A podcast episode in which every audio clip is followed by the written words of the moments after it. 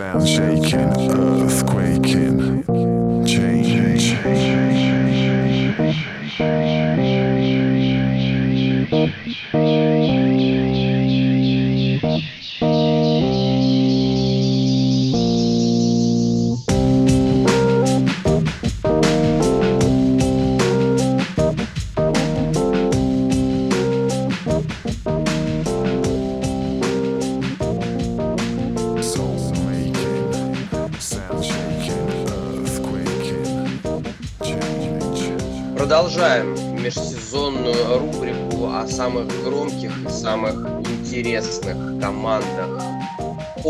офсизона в рамках Национальной футбольной лиги после такого интересного рынка свободных агентов и крайне интригующего драфта. У нас на очереди команда из города в Индиане. Именно так переводится название населенного пункта, где и располагаются Колтс, которые в прошлом году ошарашили нас всех в плохом смысле этого слова. И, конечно же, у меня на связи Дмитрий Солдатов. Дим, приветствую тебя.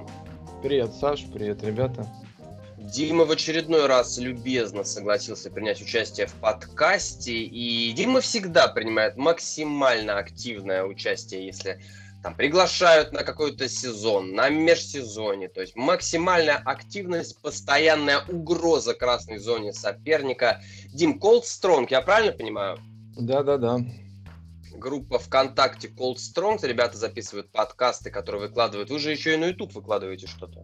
Ну, в YouTube, да, как раз подкаст находится на YouTube. Ну, много было обсуждений, где именно нужно было выкладывать. Ну, я пришел к выводу, что это такой самый более-менее оптимальный, удобный для всех. Хотя, казалось, вроде и чис- чисто просто аудиодорожка ВКонтакте, много голосов было за это, я так понимаю.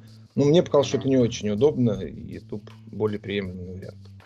Подписывайтесь на группы, если вы болельщик Индианаполис Колс. Если вы ненавистник Индианаполис Колс, тоже подписывайте, потому что важно знать, что там в стане врага. А, К тому же группа очень активная, ребята подкасты пишут, статьи пишут. В общем, все очень интересно. Дим, слушай, я купил себе новый телефон. Вот, китаец, а, значит, камера, всякие приложения, мессенджеры. Слушай, ты знал, что по нему еще звонить, оказывается, можно? Ну да, есть такая функция, и очень даже хорошая.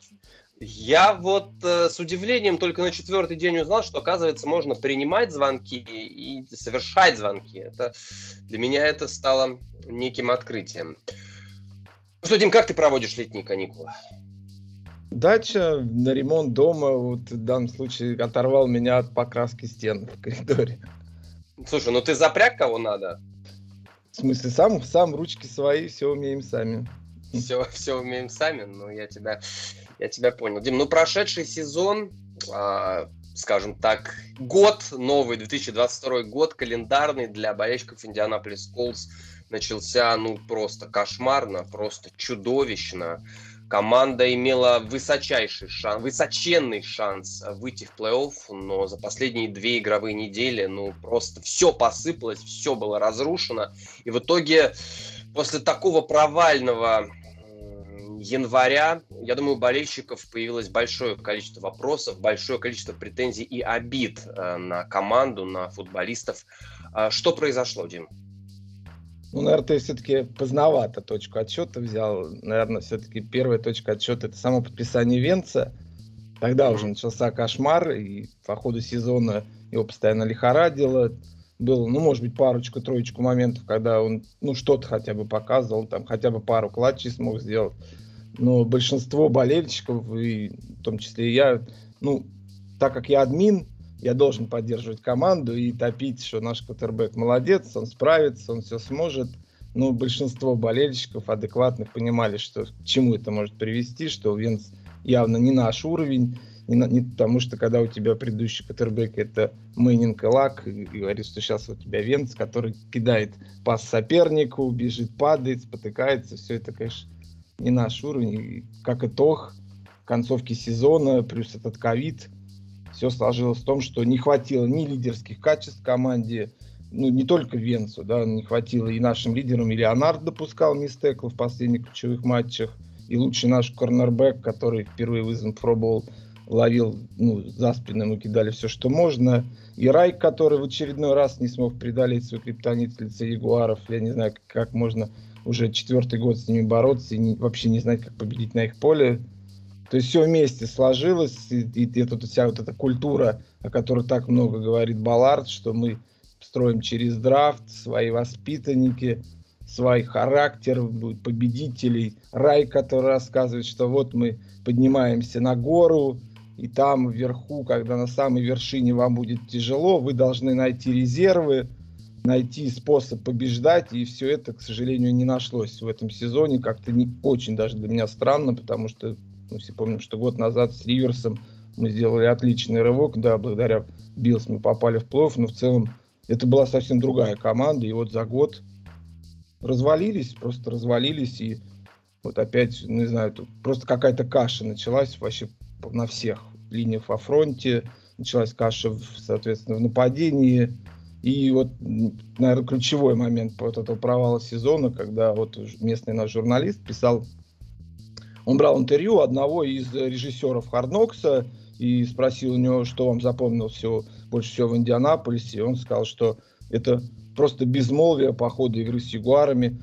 То есть никто не мог встать, взять на себя лидерские качества, а Венц, он говорит, вообще ходил кругами и не понимал, что делать, и как будто вот последние часы своей пребывания в команде отчитывал.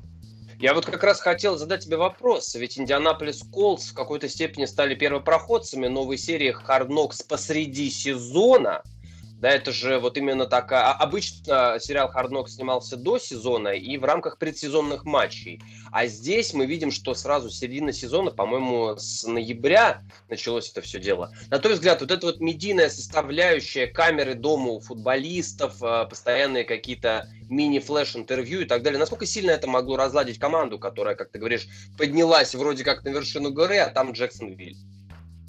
Ну, мне кажется, нет. Все-таки это медийные все люди под камерами. Я не думаю, тот же Леонард, опять же, у нас местных Индианаполис, мы знаем, что идет э, Next Peak, такой, типа, тоже мини-шоу, который снимается про команду. То есть, ну, я не думаю, что это как-то сильно расстроило именно наших ветеранов. Вот не знаю, как Венцу. Ну, Венц, потому что то, что по Хардноксу мы видели, ну, ничего вообще про Венца нельзя было сказать. Сидел на собраниях, молча что-то там записывал, сидел отдельно, не знаю, не было какого-то, знаешь, командного духа с ним, что такое, что-то пытался там на тренировках пару моментов показывали. Но я думаю, нет. Нет, такого не должно было. По крайней мере, лидеров точно не должно было подкосить Харнокс. Опять же, дополнительная мотивация. Все-таки у нас, как, как говорит, отмечал тот же Балард, у нас свой характер, и вот у нас есть такая, знаешь, типа, мы можем взорваться в какой-то момент, но вот не хватило вожака, вот просто вожака, и из-за этого такой провал. Может быть, вожак должен был в этот момент оказаться на бровке? Райк, ну, к Райку у меня огромные претензии, но опять же, я админ Индианаполис Колдс, я должен поддерживать тренера. Лично мое мнение, что он тоже задержался уже в команде. Ну, если ты не, не выигрываешь, да, не можешь добиться результата, если ты не можешь договориться с своим ГМом, да, чтобы он не подсовывал тебе всяких Брисотов, да, и в данном случае, если Венц это выбор Райка, как говорят, хотя я тоже сомневаюсь, что там такой какой-то то не знаю даже. Ну, у меня лично огромные претензии к Райку, к его нападению, к его просто неумению, соответственно, организовать команду в последней четверти. Сколько мы видели в прошлом году, в этом сезоне, что просто в концовке встречи, когда нужно активировать нападение, оно вообще ничего не делает. И все происходит то, что сможет Леонард выбить, там, сделать шоу какое-то в конце на бровке или не сможет. Не сможет, проиграли, сможет, соответственно, мы, дай бог, выиграем, если какой-нибудь филгол пробьем. Скажи, пожалуйста, ну в целом вообще фанатская база русскоязычная, фанаты Индианаполис Колдс, насколько сильно это был? Я помню, я еще в подкасте после этого, а, после этой оказии, как раз помню, сказал то, что я-то всегда считаю, что надо оставаться с командой, но после таких поражений, после того, как вы так упускаете шансы, да, особенно в такой сезон Джонатана Тейлора, ну как бы болельщик, я могу понять болельщиков, которые могут затаить обиду на команду. Ой, сложно, на самом деле сложно. У меня есть обида, да, полная обида, что ну, просто, ну, это четвертый год. Знаешь, если был бы это на второй год, я бы сказал, ну, не получилось там с Венцем, да. А так, конечно, да, то шли, шли, шли, и вот все в ваших руках, побеждайте Рейдерс, не получилось, побеждайте в следующий раз, не получилось, и вы выходите против команды, которая ну, мягко говоря, имеет мотивацию просто показать хороший футбол, и вы ничего и вообще сделать не можете, провалитесь с первых минут, ничего не получается. У меня есть обиды, я думаю, что у большинства болельщиков есть обиды, и обиды, наверное, в первую очередь, она, наверное, знаешь, ко всему и офису, и команде, и к игрокам, потому что одна победа за 4 года в плей-офф, ну, это стыд. Скажи, пожалуйста, тогда такой... Э, э, э, раз уж мы начали с этой темы, давай тогда последний вопрос по вот этому вот прошедшим, прошедшим, последним воспоминаниям о прошедшем сезоне. Скажи мне, пожалуйста, что надо сделать, чтобы ты простил эту команду? Ну, ну, не знаю, понятия не имею. Ну что, побеждать? Нам нужно выигрывать большие матчи, нужно выигрывать по крайней мере, аутсайдеров, что мы делали при Лаке, и найти, наверное, франчайз квотербека в первую очередь. Франчайз квотербека в первую очередь. Ну, давай так, после какой победы, после какой победы ты скажешь, да, черт возьми, вот это мои жеребцы, я возвращаюсь в обойму, играем. Ну, одна Кого вряд ли, конечно, не, одна вряд ли, конечно, решит. Так, угу. Потому что периодически мы и Роджерса обыгрывали, если ты помнишь, мы и Махомса убивали на поле и обыгрывали. То есть мы и Билса обыгрывали, да, всех шокировали, просто уничтожили. То есть периодически крупные какие-то победы есть. Ну, Слушай, само... ну я, я, просто, я просто смотрю на расписание, смотрю, у вас э, первая неделя Хьюстон, это поражение, ну я как бы здесь, да. Вторая неделя выезд Джексонвилл, это поражение, это 0-2, а потом уже начинаются ваши соперники. Смотри, Канзас победа, Теннесси победа, Денвер победа. То есть по классике, я... по классике. По классике, да. да ну, Райт не умеет не входить в сезон, то же самое, опять претензии к нему. Все межсезонье мы готовимся к первым играм, и опять Ягуар на первых двух неделях, и поражение стабильное. То есть, угу. если Джексоновille, ну, не знаю, чем они там занимаются, как они готовятся, но вот, по крайней мере, при Райке Э, что при Риверсе сезоне мы видели, что старт был ужасный, потом вроде как говорят, дед более-менее наладил, соответственно, связи с своими ресиверами, чуть добавил Райк, начал доверять Тейлору в том сезоне, и пошло. И здесь то же самое, но здесь, наверное, в перевес, конечно, просто в Тейлора огромный перевес, и Венс просто как дополнительный костыль какой-то был. Главное не подвести, но вот, видишь, ключевой момент подвел.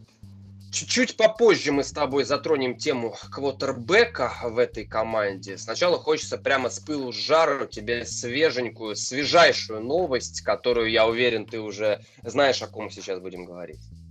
О Матирайне. Стефан Гилмор подписал двухлетнее соглашение с Индианаполис Колдс. 32 года, потрясающая сделка, 23 миллиона на 2 года, 14 миллионов гарантии. Дим, ну я считаю, это очень круто.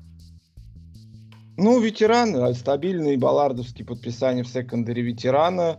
Ну, блин, ну, знаешь, даже не знаю, как реагировать. Да. То есть у нас сейчас в секондаре огромная проблема, и просто в данном случае, наверное, был ход все-таки с Гиллом. Я не очень верю, что он, у него получится ну, вернуть ту былую форму Патриотс. То есть не подвести, да, он сможет, но вот как-то я скептически отнесся к Гиллу. Знаешь, просто как будто нужен был какой-то Э, лидер в защиту, ветеран опытный, и вот они решили, что лучшим вариантом был Стефан Гилмор. Слушай, ну, по-моему, потрясающее подписание за такие деньги, учитывая опыт, учитывая то, как Гилмор может играть. Понятное дело, что 32 года это не 28, но, по-моему, очень даже так вот, ну, очень солидно, очень солидно. И всего два года, то есть 14 миллионов гарантии, слушай, ну это прям вот ну невероятно приятная сделка для Индианаполиса, на мой взгляд. Не, не, конечно, учитывая, что мы потеряли практически всех корнеров, и у нас, по сути, единственный адекватный вменяемый корнер это Кенни Мур, да, и молодой Сай Роджерс показывает футбол хороший, я считаю, что он, очевидно, лучший корнербэк прошлого сезона, по крайней мере, по стабильности. Мур очень отлично начал сезон, но Мур сейчас считается слот-корнербэком, и, если кто не знает, у нас сейчас скандал, да, я думаю, что характер, а в очередной раз возвращаясь к характере Балларда, да, он говорил, что после окончания прошлого сезона, что те ребята, которые не будут на добровольных, да, межсезонных практиках этой весной, те как бы не по пути с этой чемпионской командой. Когда... И вот первая ласточка весной была, что Кенни Мур решил, что он заслужит большего контракта. Удивительно, просто удивительно, потому что сезон, последние три игры, не знаю, я, честно, если я мог бы кинуть в него бутылку, я бы реально кинул в него, потому что все, что можно, он просто провалил, и он после такой концовки сезона решил сказать, что дайте мне больше денег, я хочу получать ну, деньги на уровне топ-5 корнербека лиги. Ну, это вообще смех. Слот корнербек, который хочет так получать. Ну да, тоже. Ну слушай, ну понятное дело, что Стефан Гилмор, конечно же, это не тот э, легендарный шатдаун корнер, который получал титул лучшего игрока обороны, по-моему, в девятнадцатом году, если я не ошибаюсь. Но в целом, ты знаешь, э, наверное, мы не увидим его супер элитного уровня, но если он будет играть хотя бы в 70% своих возможностей, я думаю, это безусловно очень приятное усиление для Индианаполиса.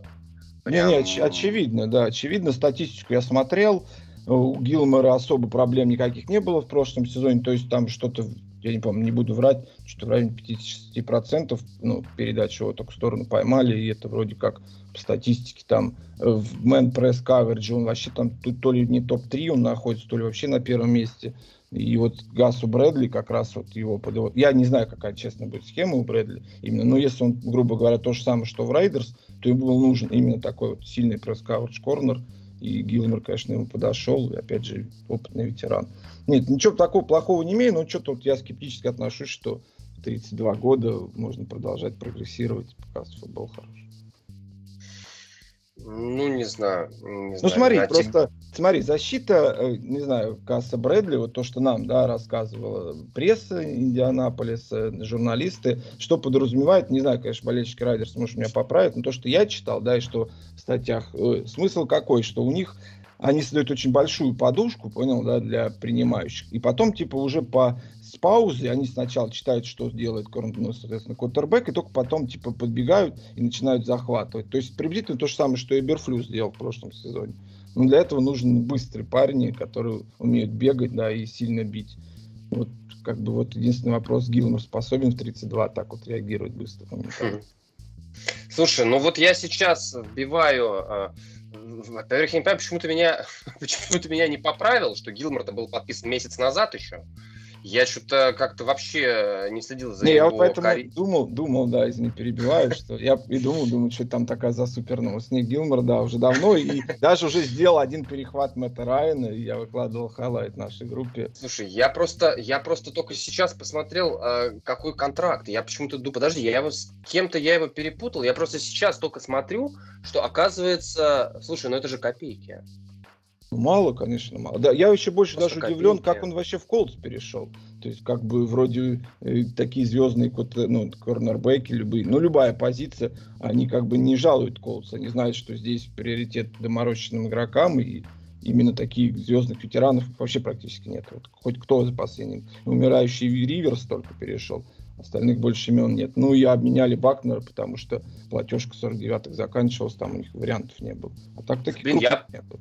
Я почему-то, готовясь к этому подкасту, думал в первую очередь про Front 7 и как-то совсем забыл про Secondary.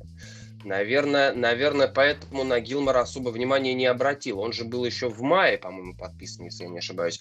Ладно, переходим тогда мы к... Блин, что-то я, я вот, знаешь, я вот даже прямо сейчас начал э, переживать за судьбу Индианаполис Колдс еще больше, потому что как-то как с Гилмором это все выглядит гораздо уверенней. Гораздо уверенней. Слушай, ну, раз уж мы начали про защиту, смотри, фронт 7 Индианаполиса очень-очень а, плохо сыгравший весь прошлом сезон, и, в принципе, pass rush был очень на таком посредственном уровне. Новый D-line нужен команде. Да, Тайкван Льюис переподписали на годик э, паренька. Пришел Янник Нгакуэ. Задрафтовали двух новичков в линию обороны. Дефорест Бакнер остался в команде. Ну, неплохо. Квитти Пей, новичок, провел очень неплохой сезон. И вроде как все это выглядит под руководством э, одного из лучших лайнбекеров НФЛ э, Дариуса Леонарда. Э, Вот, который, я так понимаю, должен на это все поглядывать и с внутренней стороны поддавливать. Э, Скажи мне, как изменится э, линия обороны Колдс в этом году? Ну да, начнем с того, что еще раз скажу, что у нас сменился координатор нападения. Мэтт Иберфлюс ушел в Чикаго, чему я Защита, очень... наверное. Да, ой, да, защита, извините, да, ушел в Чикаго, чему я очень рад. Я еще в прошлом году хотел, чтобы он ушел, потому что хотелось посмотреть, все-таки талант, все так говорят, такой талант, талант, такой талант в защите, а реализации как вот застопались они на топ-10, а выше не прыгали. И то же самое, что и в нападении, есть вопросы в защите, что были игры, как я говорил, которые уничтожали того же Махомса, справлялись с Роджерсом, и были игры, когда Дарнель там разносил их в пух и прах. То есть мне хотелось посмотреть на нового координатора защиты, который сможет как-то, ну, дополнительно обучить наших ребят, потому что Берфлюс, я считаю, за все его пребывание в Индианаполисе вообще не воспитал ни одного звездного игрока. Леонард, согласись, он сам себя сделал. Просто, ну, ну, то есть, как, именно как пресс-кавериджу есть вопросы к Леонарду, да, а вот именно как убивание мячей, я считаю, что здесь, согласись, это природный талант, здесь никак Иберфлюс не может повлиять. И поэтому я очень хотел, чтобы ушел Иберфлюс, но в то же время я хотел получить какого-то тренера, да, именитого, который, допустим, тот же знает дивизион, который знает, как соперничать, да, с командами сильным АФК, и вроде по выбор такой неоднозначный Гасса Брэдли, бывшего тренера Ягуаров, который вроде как и отличался небольшой неадекватностью, да, и с другой стороны, как говорят вся пресса и те же тренеры наши хвалят, что вполне адекватный, веселый, очень хорошо обучает, и Райдерс в прошлом сезоне с ним отлично выступили. Газ Брэдли, опять же, был одним из создателей регионов Бум, как мы знаем. Поэтому, а Баллард всегда говорил, что сиэтлская защита это то, к чему он хочет стремиться, то, что он хочет построить. Поэтому выбор в пользу Гаса Брэдли, наверное, был у них осознанный, и они считают, что он может добавить. Что касается фронт 7, да, вот здесь интересно. Я говорю, что у нас главная претензия была к Эберфлюсу в защите в чем, что нет давления на квотербека. Pass rush был ужасен, да. Да, нет квотербек хитов никаких, то есть квотербек может ну, много было моментов, когда он выходил из конверта и все, и дальше он мог делать все, что хочешь, то есть не догнать, хотя вроде как если брали молодых ребят. И то же самое, я так понимаю, у Рейдерс есть вопросы, что, я говорю, вот эта вот схема, когда и наши, и защита Рейдерс дает большую подушку корнербеку, и за это время как бы твой фронт 7 должен, ну, четыре человека должны продавить максимально, да, соперника. Но этого не было ни в Рейдерс, ни у нас. Хотя Рейдерс именно по продуктивности оказались выше. И неудивительно, что они взяли оттуда Янника Нгакуэ, и Баллард в том числе набирал именно, я так понимаю, под быструю схему, когда именно ребята будут не просто да, продавливать, пытаться, а еще и добираться, когда он покидает конверт. Слушай, а тебе не показалось, что э, вот судя по тем матчам, которые Колс проводили в прошлом сезоне, тебе не показалось, что внутренняя сторона линии обороны, э, где играл э, где играл э, Стюарт, а вот она-то как раз а, вроде как давила очень неплохо. Но крайки, просто мне, мне показалось, что Квити Пей в, в силу своей неопытности, ну, вот, знаешь, периодически бежал не совсем а, э, не совсем в правильном направлении. А Яник Нгакуэ, который будет играть, скорее всего, со стороны правого Диэнда, а, мне кажется, что... Ну, понятное дело, что Яник Нгакуэ это уже не тот Яник Нгакуэ, который был в 2018 году, в 2019 году. Не кажется ли тебе, что вот именно со стороны, с внешней стороны линии обороны усиления как такового что-то не видать? Ну, опять же, схема, да. То есть, чтобы разговаривать о том, как мы будем играть, нужно понимать, как играет Брэдли. И он играет, понимаешь, у него гибридная схема, у него не классическая, это 4-3. Он может сыграть, соответственно, и 3-4, где, и как, как говорят, вот у него вот этот Лео позиция, дополнительный лайнбекер. То есть 4 человека отвечают чисто за проход, а Лео, да, в данном случае будет, скорее всего, Яник Гаку играть, хотя говорили случае, что QTP, QTP рассматривать ну, до подписания. И вот Гаку будет делать ровно все, что хочет. То есть то, что он делал в Ягуарах. То есть он может бегать, развлекаться, никого не прикрывать. То есть вот именно вот это перестроение, которое будет строить, вот должно помочь вернуть Гаку именно его былую форму и вернуть вот эти его сумасшедшие... Просто после... последние пару сезонов Яник Нгаку выглядит просто жалкой тенью самого себя, если честно.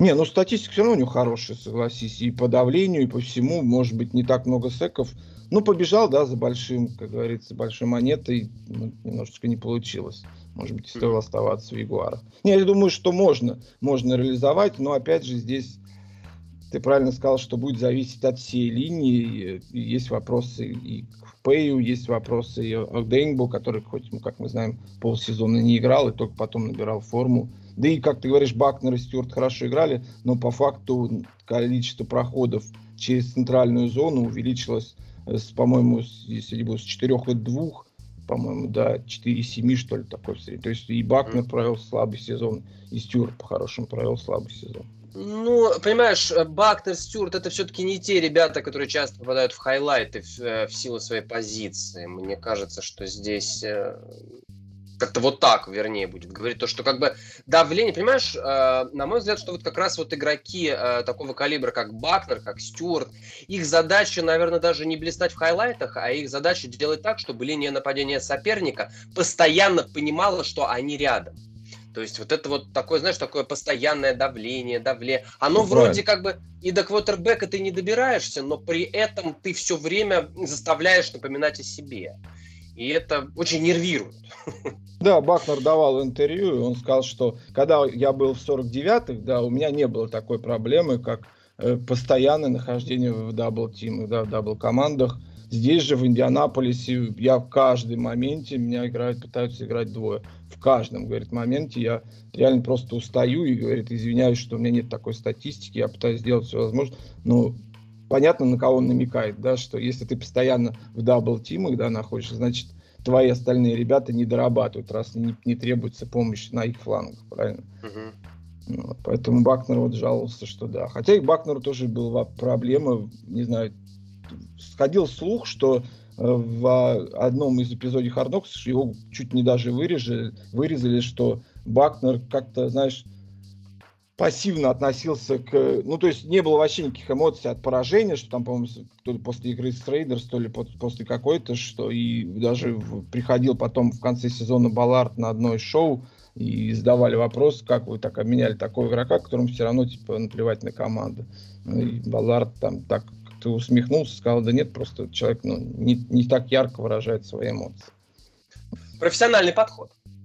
Ну, не знаю, да. Ну, как хочешь, так и рассматривай. Ну, это обратили внимание, опять же, индианапольская пресса, что вот есть, по крайней мере, какое-то такое недопонимание в команде к отношению к Бакнеру.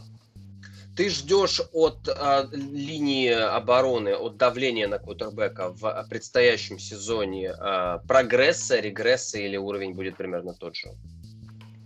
Я думаю, что должны прибавить, как ты уже отметил, и Гилмор, и, и соответственно, Исайя Роджерс в прошлом сезоне отлично показал. И если все-таки договорятся с Муром, то секондари выглядит действительно, ну, по крайней мере, очень надежно. Ты знаешь, что если да, они хотя бы чуть-чуть смогут удержать своих ребят, то, думаю, вот эти Ингаку и Пей, им хватит скорости и умения все-таки добраться. Я думаю, что будет, должно усилить. Я не думаю, что это будет скачок какой-нибудь там, вот как в этом году, да, там с 35 там, к 50 секом. Нет, скорее всего, такого не будет. Но по давлению точно должно прибавить. Потому mm-hmm. что, я говорю, уже Газ Брэдли именно славился тем, что у него было тоже немного давления, да, в Рейдерс, а именно продуктивное. То есть все эти мувы, все эти, соответственно, скрытые перестроения, все этого у нас не было. Мы просто играли как 4-мен раш и все. То есть вот я считаю, что тренер может добавить это вот умение. И плюс ребята все-таки поталантливее, чем у Эберфлюс в прошлом году. Карсон Венс покинул Индианаполис Колдс. Мэтт Райан пришел в Индианаполис Колдс. Обмен э, обмен, продажа, обмен, выкуп. Как это возможно без потери первого раунда драфта? Я не могу понять, как эта сделка вообще... Как ряд этих сделок вообще... Как, как можно хоть что-то получить за Карсона Венса и как можно так мало отдать за Мэтта Райана? В чем, где подстава? Я же не знаю. Ну, знаешь, вот хочется сказать, что в очередной раз, как Баллард проявил какую-то гениальность, как-то вот он смог одних уболтать, а других сказать, что ну ладно, мы заберем вас Райана, ну у нас так третий раунд пик только есть. Хотя там набрал кучу этих раунд, третьих раундов пиков за Карсона Венса, сплавив его в Командерс. Так что, безусловно, Баллард проявил очередной раз умение договариваться, уметь находить ключи к ГГМам соперника. И вот шикарный, конечно, обмен произвел. Удачно, что он сбагрил, хотя ходили слухи, что э, вот в межсезонье, что в начале первые слухи были, что Венс вроде как Райк пытается уговорить Ирсе, который категорически был против того, что поставлять, и даже отказывался от встречи с Карсоном Венсом. И Венс потом в Инстаграме писал, что я не понял, почему со мной не захотел разговаривать, типа, владелец команды. И вот вроде казалось, Райк пытался его убедить. Потом пошли слухи, что еще до скаут-комбайна командерс обращались да, Колтс, и категорический ответ от Балларда, что Венц никуда пока не уходит. Мы скаут-комбайн хотим посмотреть. А потом вот после скаут-комбайна, не знаю, что они там увидели, вдруг неожиданно, да, вот начинает всплывать эта сделка с Командерс. Неужели, правда, так вот смотришь, неужели Командерс не могли найти кого-то лучше? Сколько шансов уже Венцу давали? Просто Командерс, учитывая, что у них есть э, Хайнеки э, в обойме, и на драфте они тоже взяли квотербека, а, и возникает вопрос, зачем тогда еще Карсон Венс? При том, что Карсон Венс, ну, я не могу сказать, что прямо сейчас Карсон Венс однозначно сильнее Тейлора Хайнеки. То есть ему надо будет изучать новый плейбук, новая атмосфера, да, там, пятая, десятая, ну, я... Очень странно. Ну, вот я говорю, то, то, то есть, когда мы брали, то есть, понятно, да, цепочка прослеживалась, почему мы взяли Венца, да, это э, Райк помнит э, пребывание в Филадельфии, он помнит этот практически MVP сезон Венца, он считает, что у него есть этот талант, да, он может прогрессировать. Потом годы, годы, годы шли, и тут бац, возникает вопрос, что мы сейчас заберем Венца. Но вот сейчас в конце сезона он понял, что да, может быть тогда Кутербек прогрессировал, но к 28 годам, и да, сколько сейчас уже Венц, уже чуть не по 30, что у него начался вот этот стоп, да, когда он уже не прогрессирует, в голове у него бардак, и вот э, не знаю, что именно командорс посчитали, что если уж Райк не смог с ним справиться, хотя мы знаем, что Райк именно специалист по работе с кутербеком, что у него даже Брис побеждал, да, что в других командах не получалось. Почему вот Райдерс, э, соответственно, командорс решили, что они смогут с Венцем справиться. И он Знаешь, нужен. я был уверен, я был уверен, что Индианаполису придется вообще отрезать Карсона Венца, потому что там и как бы и контракт, и э, за эти деньги, ну, Венс не играет. И тут такое. Да, еще зарплату, в том-то и дело, что они еще и зарплату все забрали, вот эту гигантскую, то есть очень странно на самом деле. Но мы не знаем, опять же, да, ситуации, что у них там происходит, то есть, может быть, владелец сумасшедший сказал, что хочешь ты делай, найди мне квотербек в этом сезоне с именем. Да, нужно, чтобы болельщик пришел, мы уже не, не футбольная команда, мы командерс, и нам нужно имя, чтобы у нас на майке был какой-то именитый квотербек. Вот. Может быть, единственный такой вариант у меня такой бывает, больше нет. Тем не менее, сейчас стартовым квотербеком Индианаполис Колс числится Мэтт Райан. Не знаю, выиграет ли он эту позицию в тренировочном лагере, не могу быть уверен. Мэтт Райан, конечно же, последние пару сезонов э, дает сбои. Дает сбои. Тем не менее, это все еще франчайз квотербек.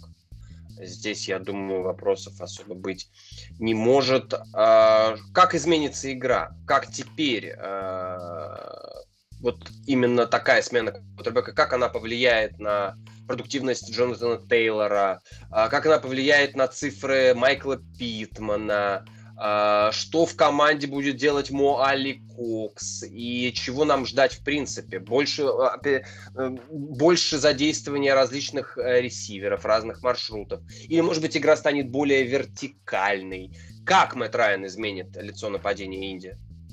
Ну, мы знаем, что Райан умеет все, да, в этой лиге. Ну, может быть, единственное только, что на ногах не так хорошо бегает, а в остальном все умеет. И короткий пас, точность вообще выдающаяся, и дальний пас может сделать. Мне кажется, вот сам уход Райана именно из, из Атланты, усталость, да, общая усталость команды, общая усталость, возможно, Райана от этой команды, да, хоть он вроде и говорил, что я не хотел уезжать, да, из города.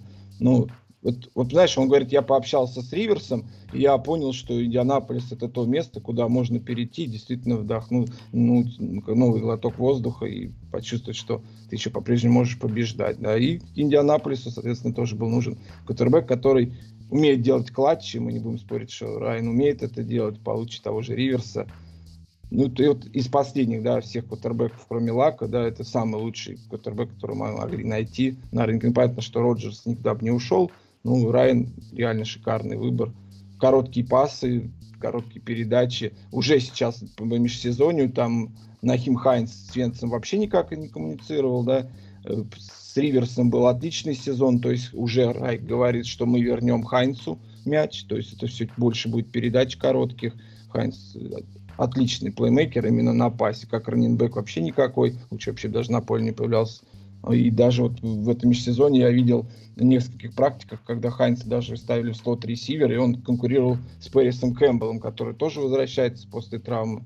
То есть у, вроде как у Райана есть все, все оружие, да, немножко, может быть, нет альфа-ресивера, все-таки я считаю, что тот же Майкл Питман далеко не альфа-ресивер, ну, просто больше бросать некому, поэтому такая статистика. То есть и дропы у него есть, да, и э, вот эта его манера, да, немножечко жесткая такая, да, вот принимать мяч, чуть дорабатывать, пытаться, знаешь, что-то продавить, все-таки это травмоопасная история, как его Райк использовал.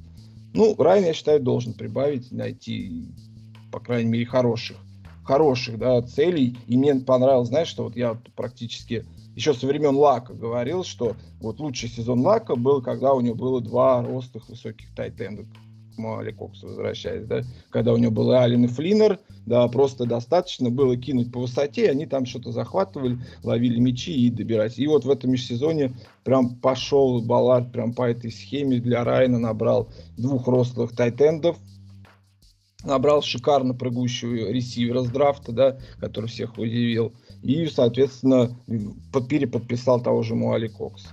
То есть и подобрал, знаешь, высоких таких ребят, которым просто надо кидать повыше, и они смогут зацепиться. Главное, чтобы Слушай, а мы, у Мэтта Райана не испортится настроение после Атланты с ее расслабоном и прекрасным климатом, все-таки Индианаполис, да. А, осенью, в конце осени, зимой уже так прохладненько, температура даже периодически опускается ниже нуля.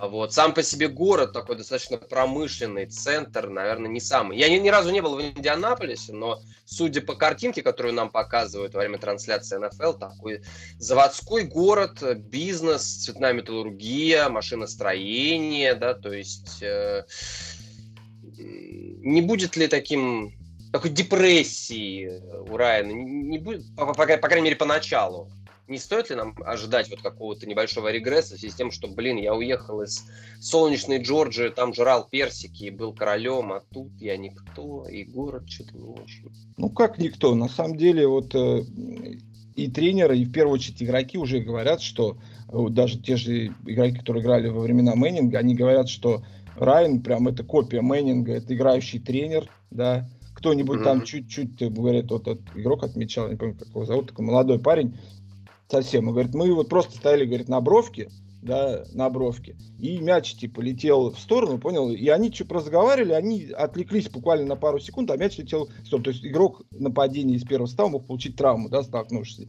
И говорят, что да, вот он подбежал, он сказал, ребят, типа, внимательны, вы на тренировке находитесь или где? Вот, то есть и напихать он может, и, соответственно, и помочь советам, потому что очевидно, что нашим молодым принимающим нужен был дядька, как такой же, как Риверс. Поэтому я думаю, нет, с Райан прямо реально вот именно что то, что нужно для нашей команды сейчас. Именно, ну, опять же, это вариант, как ты понимаешь, не на длительную, да, не на десятилетие. Но именно сейчас... Насколько? Может... Насколько? насколько? Я надеюсь, что дождутся они ну, как, знаешь, как были во времена Мэннинга, дождутся своего нового Мэннинга, да, уже говорят, он там определился с колледжем, осталось подождать 4 года, ну, три пусть поиграет, четвертый пусть выходит кто угодно, и за первый пик поборемся. Линия нападения Индианаполис Колс – визитная карточка команды последних нескольких лет, однако в прошедшем сезоне все-таки э, были проблемы, э, и линия работала не самым лучшим образом, и все-таки, конечно, травмы у лидеров. А плюс команду покинули Эрик Фишер, э, Крис Рид, Джулиан Дейвенпорт, Марк Клавинский. Сейчас мы видим немножечко такую обновленную версию – э, линии нападения Колдс. Э, Дим, что? Что сейчас? Что нам ждать? Нам ждать топ-3? Ну, во-первых, огромный, да, плюс, что нет никаких ковид-протоколов.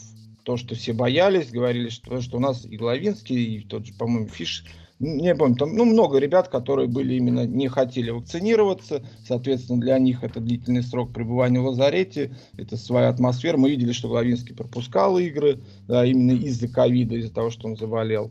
Ну, по крайней мере, в этом плане точно плюс. В другом главный минус был в прошлом сезоне, это травма, неожиданная травма Нельсона. Вот так он все сезоны боролся, отдавал себя. Даже когда не мог тренироваться ни вторник, да, ни среду, но все равно выходил в день игры и сражался. Да. Вот в прошлом сезоне наконец наступил тот момент, когда усталость его настигла, и он пропустил много игр, и даже многие игры не мог доиграть до конца.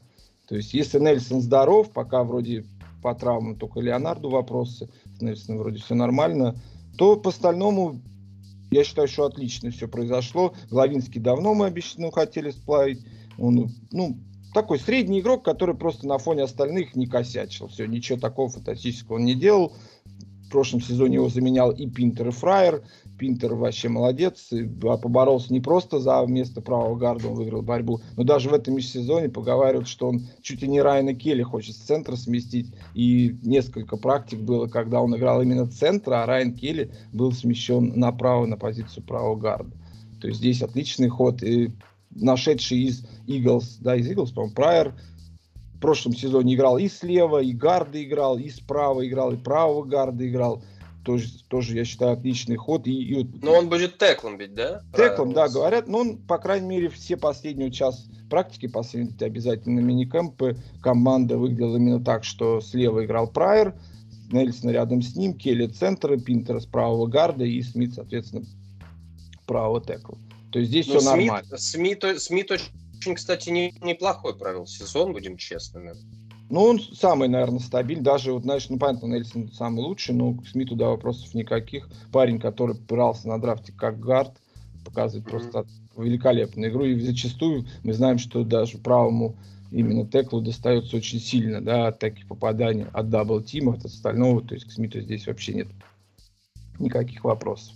Скамейка. Единственное, что ты правильно сказал, что Фишер ушел, что ушел Главинский. А вот ребята... Дэйв, которые... Дэйвенпорт, да. Ну, Девинпорт, слава богу, ушел. Но шел лучше, он даже на поле не появлялся. Я не знаю, там за первые пять игр, по-моему, то ли 7 секов он пропустил, то ли что-то такое. Ну, то есть скамейка, да, главный вопрос к скамейке. Вроде взяли каких-то там пару ребят, того же Рида очень жалко было потерять. Считаю, Рид это действительно находка, вторая жизнь у него была в Индианаполис Ну, что ж сделаешь, зарабатывать надо всем, вот тоже побежал другую команду. Ну, вот скамейка, да, вроде какие-то ребята есть. Тренерский штаб считает, что этих ребят достаточно. Но я думаю, что лукавят, знаешь, то же самое будет, как прошлый сезон. Все дождутся сентября, начнутся, сам знаешь, массовые отчисления, да кого-нибудь да подберут для глубины состава, как был в прошлом составе, прошлый, да, сезон, тот же Прайер, да, он же также пришел. То есть главное, главное найти глубины. Если глубины будет достаточно, то я думаю, все будет нормально. По крайней мере, тренерам я точно доверяю. Вот единственная, наверное, линия да, в команде вопросов вообще никаких. И на выносе, и тем более на пас-протекте.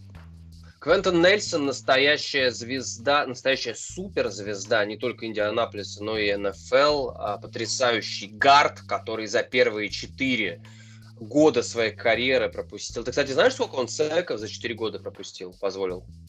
По-моему, два, что ли, да, один в прошлом году один еще когда-то, то ли во втором сезоне что-то такое был, нет? Четыре. Четыре? Ну, вот. Ну, то есть один, а, один сек в год а, Гард позволяет себе а, допустить. Это очень хороший показатель. Я так понимаю, у него активирована опция пятого года, правильно? Да, ну уже, да, Баллард собирался уже два раза, у него спрашивали пара типа, повышения зарплаты, он сказал, что этот гард стоит любых денег, которые только возможно. Просто сейчас, на данный момент, контракт не обсуждается, но мы вернемся к середине сезона, возможно, ближе к сезону можно это вот, то есть сам Нельсона тоже спросили, э, были ли у вас разговоры с ГМ, он сказал, сейчас это не приоритетная цель, главное познакомиться, а сесть и подписать контракт мы всегда мы успеем. То есть для него Скажи, это пока не важно. Я смотрю, какая ситуация. Я буквально вот э, пару недель назад встречался с одним товарищем. Он э, болеет за все команды в Индиане, за Пейсерс, за Колтс. И э, он мне сказал такую вещь, он говорит, я вообще не разбираюсь в потолке зарплат, э, вообще не разбираюсь в этих бизнес-вопросах. Я просто вижу, как играет Квентон Нельсон, и я считаю, что за это надо платить. При этом Квентон Нельсон это все-таки гард он играет все-таки изнутри. Понятное дело, он помогает и центру, и своему теклу, но это все-таки гард. Готов ли Индианаполис платить гарду столько же, сколько платит элитному левому теклу? Ну, возможно, может быть, сделают они самым богатым, ну, с, с высокооплаченным гардом. Ну, до уровня элитного, ну, топовых элитных теклов, наверное, все-таки не может быть идти речи. То есть, вы, то есть 18 миллионов в год? Ну, я думаю, нет, я, скорее всего, за 22. Я думаю, где-то сумма в районе 22 может вообще он получить легко. Ну, по крайней мере, он точно. в год да. для гарда. Ну, ты знаешь же сейчас современные эти э, контракты, которые э, на бумаге выглядят какие-то сумасшедшие цифры, а через год эта часть зарплаты перебегает в подписной бонус, потом еще через год можно его очистить и вообще ничего не получить. То есть сейчас отнош... у меня, по крайней мере, очень скептическое отношение к всем этим контрактам, каким-то потаркалам зарплат. Все это сейчас не существует. Может быть, лет 5-6 назад это еще может быть, как-то влияло. А сейчас мы видим сами, что как тот же Орлеан выбирается из минус 45 миллионов и спокойно укладывается в эту кепку с этими подписными бонусами. Просто кто у нас самый высокооплачиваемый гард в НФЛ? Какой-нибудь Джо Туни из Чивс? Даже а интересно в посмотреть. Далласе, в Далласе, наверное, нет? Зак Марк, да, давай посмотрим. Брэндон Шерф 16 500, Джо Туни 16, э, Бетонио из Кливленда 16, Мартин 14, Тейлер 14. Ну, видишь, все-таки 22 для Гарда, мне кажется, ты махнул лишнего. Ну, а когда последний, последний раз контракт они подписывали? Когда вот, Шерф в этом сезоне, да, очередную команду да, сменил? Да, на, да, да, да. На да, один да, сезон. Да. Ну, Шерфу сколько лет у нас? За тридцатку? Я думаю, в районе 33. Да, да. Даже Тут все-таки молод, молодой, и не забывай, что э, кепка у нас расширяется. Вроде говорят, речь там уже сум, еще, по-моему, на 8 миллионов в следующем году скакнет. А с кепкой Колдс вообще никаких проблем нету. Вообще никаких. Какова вероятность, что руководство Индианаполис Колдс захочет а, завалить деньгами Квентина Нелсона, а постольку, поскольку франчайз квотербека нет и каких-то гигантских денег не будет потрачено на квотербека? Ну, говорю, но мне, я думаю, что 22 это вообще такой предел. Предел, uh-huh. ты, говоришь, ты говоришь, что по лиге средне меньше. Ну, возможно, да, может быть, действительно, в районе 18 он получит. Ну, вроде Мне я, кажется, слыш... вы... я слышал просто разговоры именно нашей прессы, и там, да, шла речь именно о сумме в 20-22 миллиона. 20 22 миллиона. Мне это как раз кажется, что 18-20, ну, больше 20 миллионов платить гарду, ну, не знаю. Не знаю. Понятное дело, что меня особо-то и никто и не спрашивает.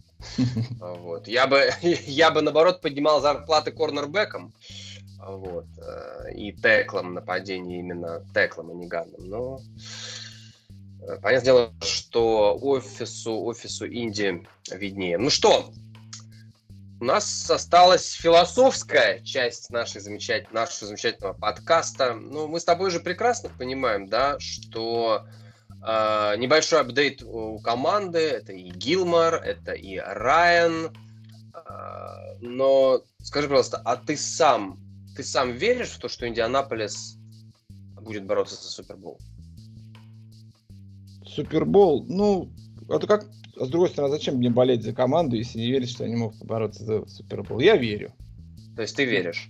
Ну, есть Райан, да, в данном случае, если тот же Венс ничего не мог дать, да, Райку в какой-то сложной ситуации. Все-таки Райан огромный опыт, так как говорю, был у Риверс. Я думаю, что вообще нападение, видишь, э, не испугался Райк у нас подписать и защиту не просто, да, там Гасса Брэдли, он и Джона Фокса. То есть он пытается найти как можно больше бывших главных тренеров, да, вокруг себя собрать. То есть он понимает, что его в какой-то степени отсутствие опыта главного тренера, оно все это сказывается на результате команды. Я говорю, вот эти и Брэдли опыт имеет, и Джон Фокс. То есть получается, все сделали выводы, по крайней мере, в этом межсезоне, и я думаю, что в принципе вполне возможно, что потому что у Титанов, это, ты сам понимаешь, практически тоже ничего не меняется, у них тоже там непонятная ситуация, и тоже с Джонс, с тем же уходом Джонса. То есть побороться за дивизион мы можем. Понятно, что... Конкурент... А вы фавориты? Я думаю, что должны, да, в этом сезоне. Ну, пора уже. Ну, сколько можно издеваться над болельщиками, пора уже вернуть как-то любители Ирсы вешать всякие знамена за победу в дивизионе. Вот пора повесить новое здание, ну, знамя на стадионе Луксова. То есть, то есть Теннесси тебя, э, выигравшие американскую футбольную конференцию в прошлом году, тебя не пугают? Ну как не пугают? Тут стабильно. Тренер Рэббл просто шикарный, умеет побеждать, умеет выигрывать без своего раненбека. Но с другой стороны, мы тоже с ними боролись на равных, да, вот просто не хватило, и мы могли также попасть в плей-офф, кто знает, что там дальше было. Плей-офф это одна игра, это не весь сезон. Там mm-hmm. нужно настроиться на любого соперника. Индианаполис Колдс еще и боевик на 14 неделе. Не самая, на самом деле, удачная такая штука. Мне все-таки кажется, идеальный боевик, он где-то вот 10-11. А 14 как-то, ну, не знаю. Не знаю. Скажи мне, пожалуйста, почему нету э, AFC, э, адовая конференция в этом году, самая настоящая, просто вот, огромное количество конкурентов, и в связи с этим мы можем столкнуться с такой проблемой, что много сильных команд не попадет в плей-офф просто потому, что мест на всех не хватит. И крайне важно, крайне важно выигрывать свой дивизион. Э, это прям вот необходимо. Скажи мне, пожалуйста, почему нету какого-то хайпа, что ли, нету какого-то нету какой-то раскрутки Индианаполиса в медиа, потому что Том Брейди переходит в Тампу, а это начинается сразу взрыв, а, информационные потоки, прогнозы, обсуждения, шоу. Мэтью Стефорд переходит в Лос-Анджелес Рэмс, то же самое, то же самое. Рассел Уилсон в Денвер, то же самое, то же самое. Мэтт Райан в, в Индии и как-то тишина. Ну да, и тоже Гилмор, который не особо, и, ну, да, перешел, молодцы, писали какой-то. Ну, философия Балларда, увы, увы, к сожалению, она именно такая, что свои игроки строим через своих игроков. Не, я не буду никому переплачивать со стороны, пока я не заплачу игроку в нашей команде. Да. Никаких вообще дополнительных денег ни на что не выделяется. И вообще удивлен, что в этом сезоне хоть что-то кого-то не смогли подписать, того же Нгаку и Гилмора, и даже того же рискнуть в очередной раз отдать деньги за Мэтта Райна, за его зарплату. Ну, к сожалению, да, эпоха, я болею за эту команду, потому что там был Эндрю Лак, она закончилась, да, больше нету. Я рад, что большинство болельщиков, да, которые, безусловно, приходили, когда Лак был именно в Индианаполисе, болеть за Индию, по-прежнему с нами, да, все-таки пришли на звезду, остались все равно душой и сердцем с командой. Так пришли, что, на звезду, пришли на звезду, а оказалось, что на подкову. Ну да, да. Оказалось, что на подкову. Ну а что, я также приходил, когда был Мэннинг. У меня был выбор Брэди или Мэннинг. Почему-то я выбрал Мэннинг. Ты Может должен быть... был выбрать Илая Мэннинга. Нет, нет, ни в коем случае должен был... Э, понимаешь, э, есть э, два Мэннинга. Один легендарный, а второй красивый. И вот тот, который красивый, вот надо было, надо, надо было выбирать конечно, его. Дим, ну скажи мне, а, мы уже сталкивались несколько месяцев назад с ситуацией, когда Индианаполис вроде на ходу, и вроде как все идет хорошо, и вроде как все получается, но провал на последнем на последнем спринте, да, на последнем отрезке а возможен ли в этом году такой же провал или нет? Не должно быть, нет, нет, не будет точно такого. Может быть, по, по сезону будут какие-то, да, там проблемы, да, но я не думаю, что, мне кажется, вот сейчас реально так подбирается, что, ну, по крайней мере, в плей-офф должны выходить, обязаны выходить с таким составом. Просто если уже не с таким составом, да, с таким кутербеком, да, не выйдут с опытным, то тогда я считаю, что Райку действительно нечего уже делать. И все, что мог, он сделал, но, к сожалению, его потолок, вот, вот он, одна победа в плей-офф. И та с Эндрю Лаком, когда, как сам ты знаешь, и Гриксон с Пагано выигрывали больше игр, да, с, вот, с таким да. с нулевой, с нулевой защитой, с нулевыми ресиверами, с уходящими, да, тогда на тот момент, тем же Уэйном и всеми остальными, да. И, ну вот, к сожалению, пока Райк остается только то, что он умеет адаптироваться к квотербекам, но побед не приносит, так же, как и Баллард. А Мэтт Райан, мы все знаем, что на протяжении всей карьеры Мэтта Райана в его команде был первый ресивер. Это был Роди Уайт, потом это был Хулио Джонс, а, также Тони Гонсалес какую-то часть э, времени в его карьере принимал, э, выполнял функцию альфа, ну, может, не ресивера, но альфа принимающего сейчас. Э, сейчас такого человека в Индианаполис я не вижу скажу тебе честно. Хотя от Майкла Питмана мы можем ожидать чего угодно. А, Мэтт Райан без альфа-ресивера – это квотербек уровня финала конференции НФЛ? Ну, честно, я, знаешь, я, говорю, я уже тебе говорил, мы встречались, что Атланту, за Атлантой я практически вообще не следил. А, я говорю, когда картинку, я ты рассказал, включая стадион Атланты, я, мне хочется выключить. Я не пойму, что это такое, как вообще люди приходят смотреть по телевизору. Поэтому по Райну у меня вот... Эти жут, жуткие, жуткие красно-черные цвета. Да, да, это уныло какая знаешь, как будто телевизор я смотрю лет 15 назад, и вот невозможно было смотреть. Поэтому, честно скажу, за Райном практически вообще не следил. Я знал, что это крутой кутербэк, знал, что вот он очередный там пятитысячный сезон, что-то там, ну, грубо говоря, такая информация информация, топовый, топовый. Шанс свой был у него, шанс свой они не реализовали. Вот вторая попытка ему дана. Не должно провала, потому что ну, все должны сделать выводы после этого сезона. Если не сделал, как я уже сказал, то все на выход, все вместе взяты. И плюс Ирси отдай дочкам команду, хватит курить непонятно что. Ну что, у меня сейчас будут к тебе четыре вопроса, по итогам которых мы составим психологический портрет Индианаполис Колс и ответим на вопрос, сумеет ли команда выйти в плей-офф. А, Денвер на выезде – это победа или поражение? Денвер на выезде. Ну, а это когда месяц какой будет? 5, а, э, так, стоп, 7 октября. 7 тепло еще, я думаю, победят. А, ты, э, так, стоп, секундочку. Новая Англия на выезде. О, ну здесь обязаны побеждать. Лас-Вегас на выезде. Вот, это стабильно, споткнемся. Угу, угу. Хотя там Макдэниелс, да, Макдэниелс, да, зуб есть на него. Ну, не, думаю, все равно споткнемся. Хотя и Брэдли знает. Победа давай, верим в команду. Угу. То есть, я так понимаю, слушай, я так понимаю, спрашивать бесполезно, у тебя 17 Ну, про Ягуаров можешь спросить, я тебе скажу. Не, ну мы, не, мы, с тобой, мы с тобой уже четко одну, а, одну игру отдали Хьюстону, одну Ягуарам. И Титанам одну, я бы сказал так, можно отдать одну Титану. Угу, угу, одну Титаном. Ну, там, а там же еще и все, все остальные тоже лидеры. Тут вообще интересно, что до того, как было объявлено расписание, ну, узнали, да, еще в конце прошлого сезона, что у нас вот такой-то календарь, я подумал, что у нас самый вообще жесткий календарь, который только мог вообще существовать. Тут я смотрю, соответственно, после скаут-комбайна, все эти рейтинги, и мы на пятом месте по самому легкому календарю. Я не знаю, по какому принципу они там, конечно, составляются, но вот оказалось, что у нас легкий календарь. Так что и счет, соответственно, должен быть такой. Скажи мне, пожалуйста, тотал, я даю тотал на количество побед Индианаполиса 11,5. Скажи мне, больше или меньше? Да, 11. Я тоже сказал, где-то 11 побед должны. Пару раз споткнуться, таких не обязательно. 11 должны выжимать. Обязаны выжимать. Выжимать.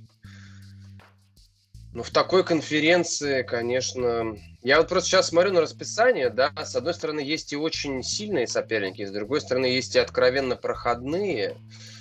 А просто в такой конференции, ну вот, э, ну просто надо выигрывать дивизион. Ну просто вот очень надо выигрывать дивизион. Прям, прям очень. Не, здесь вопросов нет. Понятно, что кто выиграет дивизион, тот выходит в плов. Тут как бы уже как минимум у тебя один пунктик выполняется. Угу. Угу. Ну и, конечно же, да, на 2 на 3 года. Это новый Индианаполис с Мэттом Райаном. Это проект на 2 на 3 года. Ну, Райан, видишь, он сказал, что контракт на два года, но мы обсуждаем. Да, Риверс приходил, сказал контракт на один год, но мы обсуждаем. Да, мы знаем, что Риверс в конце сезона получил травму стопы, никогда травм не получал за всю карьеру. Видишь, он ушел. Как бы официальная версия пошел тренировать своего сына, сына в школу, да, тренером команды его назначили. Ну, что будет с Райаном, опять же, мы не знаем, да. Травму получит, и уже, как говорится, карьера закончится. Тут все зависит, соответственно, от здоровья Райана в первую очередь. Как, как именно как Коттербек, я думаю, ни у кого не должно быть вопросов к нему. То есть вы уже начинаете присматривать на драфте молоденького паренька.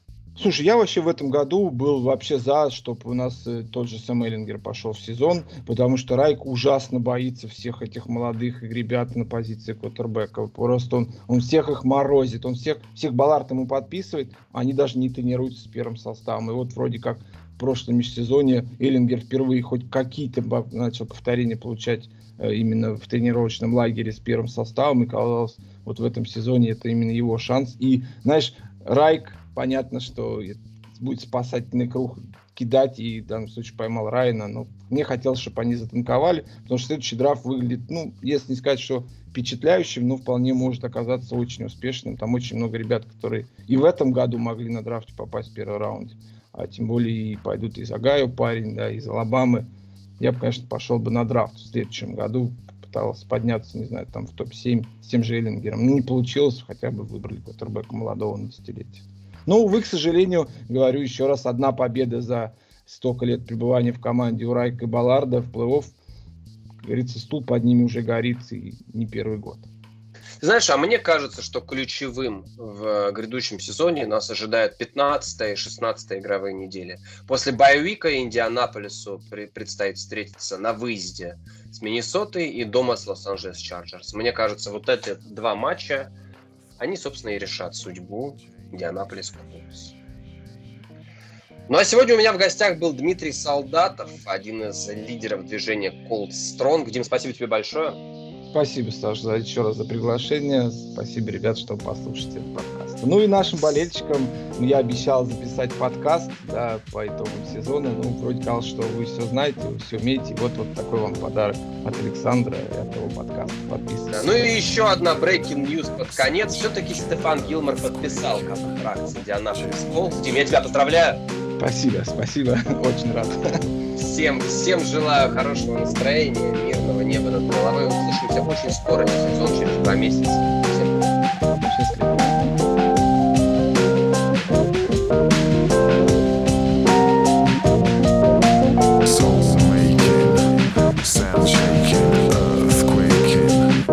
change.